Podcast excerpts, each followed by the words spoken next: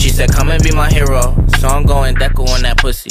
Kick it, shoot style, finna flick up in that pussy. Got the glove on shit, plus ultra with the pussy. She think I got pals, I said, nah, I'm just crack. Come and be my hero. So I'm going Deku on that Welcome back to the Anime Bae podcast where we talk about love, sex, anime, manga, movies, whatever your heart desires. I'm back this week. Um, a lot is happening, a lot of working going along, um, making some career changes.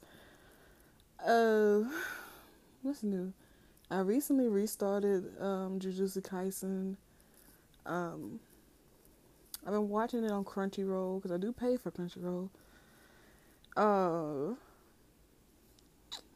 I stopped at episode two. I'm on currently on episode six, and I just haven't gotten back into it just because you know there's been more content things. I'm trying to get back into my content bag on TikTok. Uh, and just watching other people's content and trying to learn where I can improve on and, and doing budgeting and blah blah blah blah. Because a lot of this stuff is just out of my own pocket. Um, I had bought a ring light, but it broke. So I'm like, is it too cheap? Like, how much I'll be paying for a ring light? Blah blah blah blah. Um, so like I said, just budgeting, um, new career changes, new things coming up in my life. Um, so I haven't been able to like put forth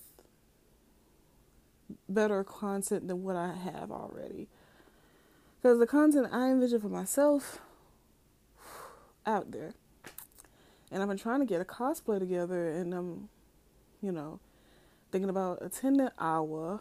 I'm not for sure yet because Awa, uh, which is Anime Week in Atlanta, falls on the weekend that my friend, my sorority sister, gets married. And she gets married like two to three hours away from Atlanta. And since it falls on that same weekend, like she gets married on a Friday or a Saturday. I gotta, I gotta recheck my calendar. But when she gets married, um, and uh, how late her um, reception is, like if I go to Awa, I will have to spend like a day there, and then go immediately back home and going back home on a Sunday from Atlanta. Oof, at any any point in time, anytime you drive into Atlanta, there's always traffic. There's always traffic. Traffic is an understatement for Atlanta. But Sunday, Sunday afternoon, mm and I I have a a, a younger but younger slash older car. And I just don't want to put that many miles on my car, and then it's like, uh, I 85, I 20, whatever, is so gets so backed up and gets so standstill out there that I'm just like, I don't think I would do it. So, but I've always wanted to go to Awa. Um, there's just so many things going on. I was thinking about possibly going to Tokyo next month, and that's what I blocked off time for is to go to Tokyo. Um, and that fell through. So we're back at square one and uh, yeah, uh, at Tokyo Soda, we're back at square one, where I'm trying to figure out what to do with my vacation time next month. Um, besides go to my friend's wedding, um, I have finished the first season of One Piece. Uh, finished pretty soon after the last episode, actually. Uh, the live action One Piece. And I have some thoughts. Um,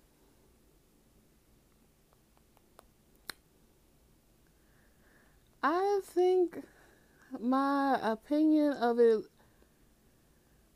still stands that sometimes it feels a bit cosplayed very cosplayed. And there was a scene where Zoro was fighting Mihawk. And of course, as most people know, it became a meme on TikTok, Twitter, whatever. X, whatever you want to call it. Where Zoro's sword bends, and we we know it's a pop a prop sword, but it bends and it's like, uh, like y'all didn't catch this in editing, and and of course it's meant to be a prop, but it's you know it's meant to be like a sword, like nobody like caught this mid editing because I've seen the TikToker. Um, I can't remember the name.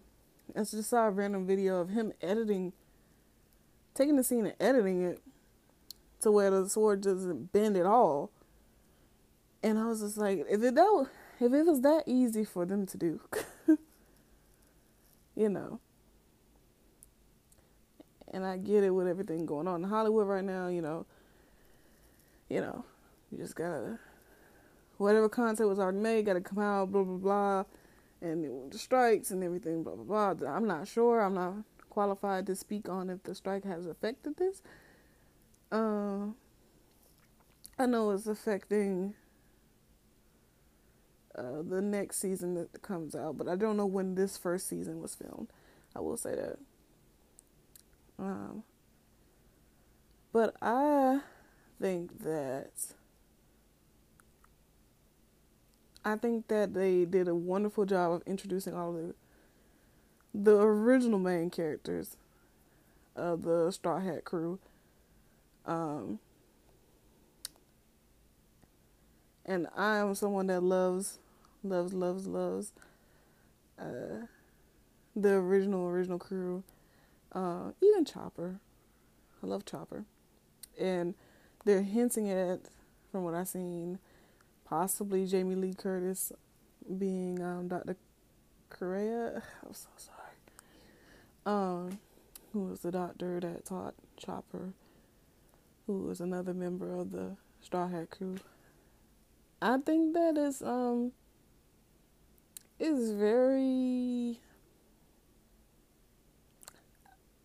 I think for a live action show for ad- adaptation of an anime I think it's pretty good and it does well with a lot of people because there's a lot of One Piece fans.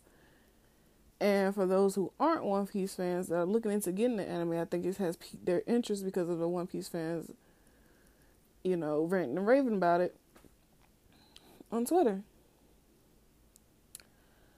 Um, with that being said, sometimes I feel like it's paced too fast, sometimes it's paced too slow, and eh, I, I get it because there's so much, so much material, so much ground to cover, and like I said, with them getting approved for season two, I figured as much. I figured with how the first episode I watched went, the first few episodes I watched went I figured that Netflix would strike gold because not only does it appeal to the anime community, uh, it appeals to cosplayers, it appeals to regular streamers, it appeals to a lot of people. Uh, people that like fantasy, people that like out there stuff, and people that are just looking for something to watch.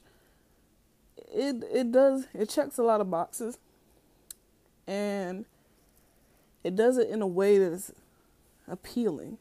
And I like I said before, I feel like a thing that turns a lot of people away from watching One Piece is the daunting fact of how many chapters of manga there is, how many episodes there are, and just how long it is in general.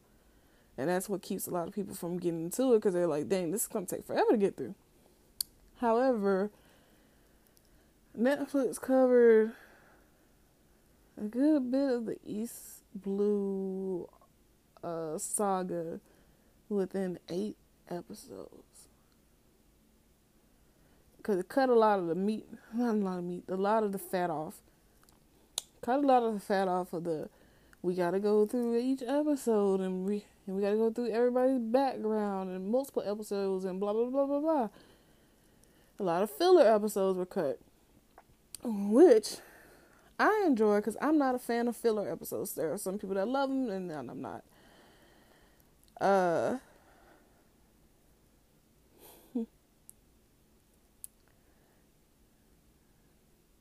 um, there are a lot of villains that have been introduced. I'm gonna go through them. Garp, who if you don't know is Luffy's grandfather. Um, he's a very, very, very well known Marine, a very important personnel. Uh, and he works on trying to stop Luffy and and you know he's always tried to stop Luffy from becoming a pirate. But towards the end, he starts to make peace with the fact that you know Luffy's going to be Luffy. He's going to be a pirate, and he has a lot of potential. Because most people that meet him realize that he's got a lot of potential. He's got a lot of heart. Arlong, which is the fishman who um, came in and invaded Kokoyashi Village, which is where Nami is from, who is the ship's navigator, when she was younger and killed her mom. Um, and and basically took over the village, and the village has to pay him their debts. And Nami took it upon herself to join Arlong's crew, and in hopes to gather enough money to repay him. Um, and w- during her times of working with him, she had to draw a lot of maps, do a lot of servitude for him, and being his best navigator. Uh, a very strong character. Uh, a sizable opponent to Luffy. I like Arlong in this show, but it seems like his teeth are a little bit too big and he has a little bit too much of a lisp for me. Um, for for the actor that uh, that, that played him, it seemed like it's a very hard lisp. And Mihawk, who is one of the top swordsmen, um, one of the is he a warlord or is he Anyway,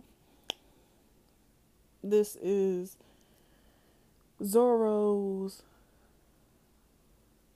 one of Zoro's greatest inspirations. Somebody he said that he felt like he had to defeat in order to become the greatest swordsman in the, in the world.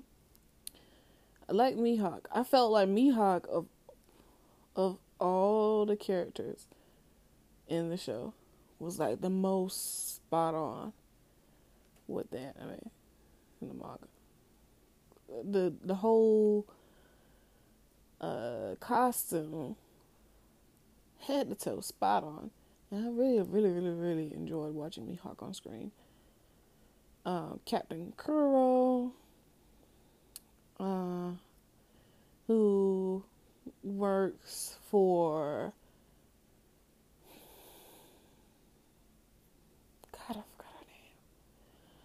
Um, he's part of Usopp's backstory. Um, damn, I forgot her name. Oh, I know somebody's yelling at the phone. Whatever. His uh, Usopp's friend, whose family's, whose parents died when she was younger and left her with this state.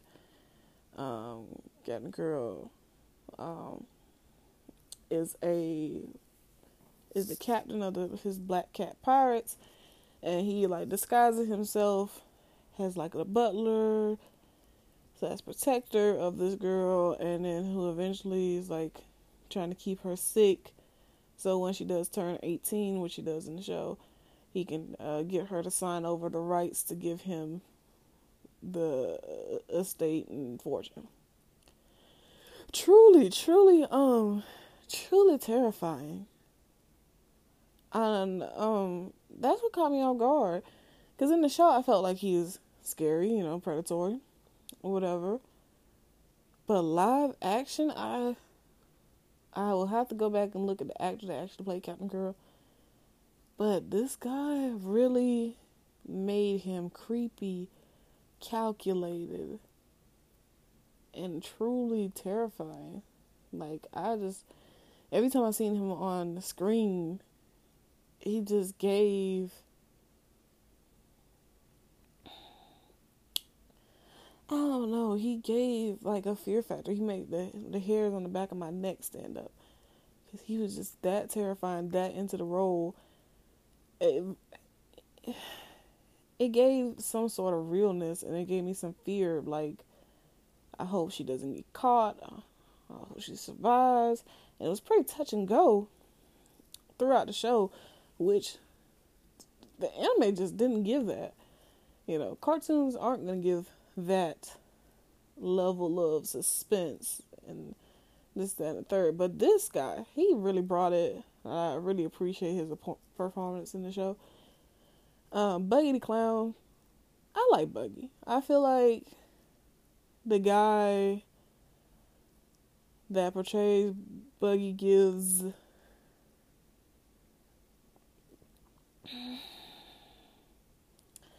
it's spot on. It's spot on Buggy.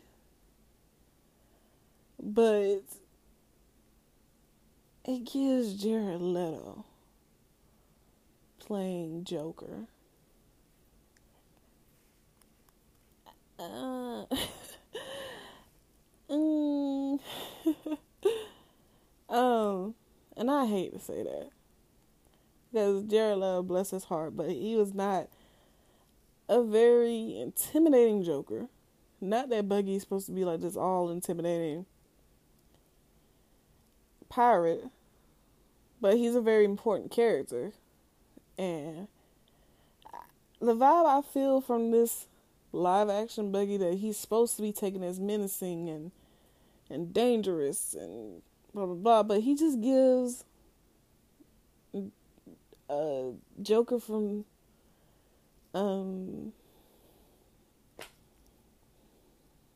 like Jared Leto's Joker. Like it's it, I can't I can't give any more to that. It just gives that. And it doesn't I don't take it serious.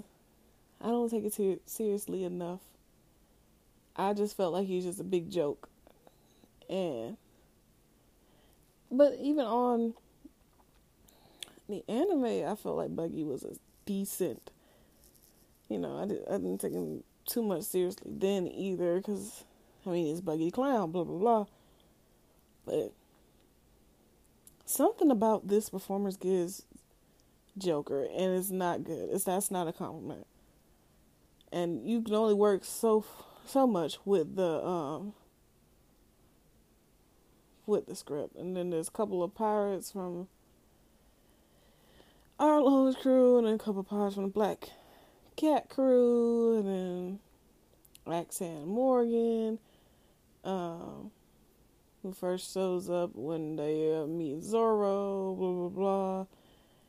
And he's he's alright, he's Muslim, but he seems a little bit weaker in the show than in the actual anime.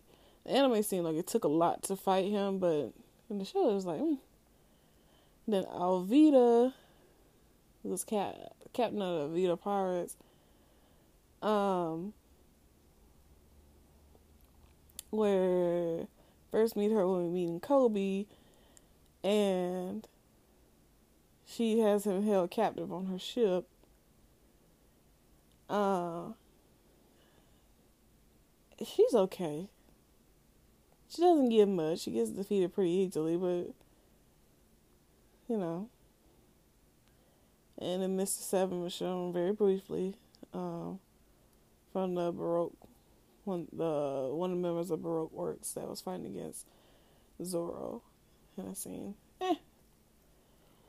Like I said, some of these villains are kind of hit and miss. Uh, some more terrifying than others, and they're supposed to like become uh, more increasingly difficult as Luffy gains skills as the as the team grows. You know, as they get stronger, they're gonna come more come across more formidable opponents, right? That's just how most animes go, you know. That's really the plot in most shows. Is like you got this kid who's troubled, troubled and possibly an orphan. Uh, family's dead or about to die. And they somehow get magical powers and they gotta save the world.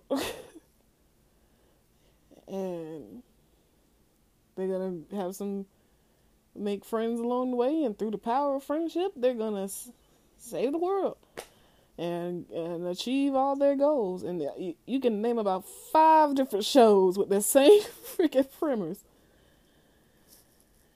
And don't and don't say that you can't because you can. You can. You know there's an anime where uh, the main character is an orphan or they one of their parents is dead, and then they get special powers out the blue, and then all this happens, and somehow through plot armor, they don't die, but someone close to them dies, and yet they just get stronger and stronger through the power of friendship, and you know, power of friend, power of friendship and training. Um. But yeah, I'm very, very, very interested to see how Chopper will look in season two. I wonder if he's gonna look freaking weird as a reindeer, raccoon dog, whatever Chopper is. Because I've seen both where they refer to him as reindeer and other people refer to him as a raccoon dog, whatever he is. I don't know if that's gonna translate well on screen or like uh, characters like Brook, who's a skeleton. I don't know how that's gonna translate to live action, but you know, I'm here for it. I'm here for season two of the live action One Piece. I think Netflix did a great job. Still gives very cosplay with all the bright, vibrant colors and and some some of the the ridiculousness of like the scene with Zoro's sword that could have been prevented. That that what makes me feel like, dang, this is somebody cosplaying and and recording the scene based off memory. That, you know, after all this worker strike and writer strike and everything, maybe they can, you know, negotiate a better budget, and they're working with the creator of One Piece to like try to get the vision out there, and then they were going to work out. I feel like they should take the opinions of the general public and their perception of the show and work out any minor kinks and then move forward with the next season to make it better. And like I said before, Netflix does have a thing where they just fall off at some point and I just pray that this show just does well and continues to do well because there's so much material, there's so much you can do with One Piece. There's so much you can do with anime, period. And um, like I said, live action is kind of hard to do. I'm not trying to minimize what these people do, and by no means, I'm just a consumer with an opinion. I'm sure it's quite hard to get everything to detail and and execute it and choreograph it and, and write and blah blah blah. I'm not trying to minimize that because that's something I can't do by myself. And I'm not going to try to say that I can do it by myself. However, comma, there is still things that I just want to critique on and say that this could use some work. But if you have any different opinions for me, feel free to let me know on our Instagram at T H E A N I M E B A E P O D C A S T, the Anime Bae Podcast on Instagram. Let me know what you think about this episode. I know it's one of the shorter ones, but uh, not really much going on this week. But, you know, I'm always working, I'm always trying, I'm always trying to do better. But in the meantime, I'll see you guys next time.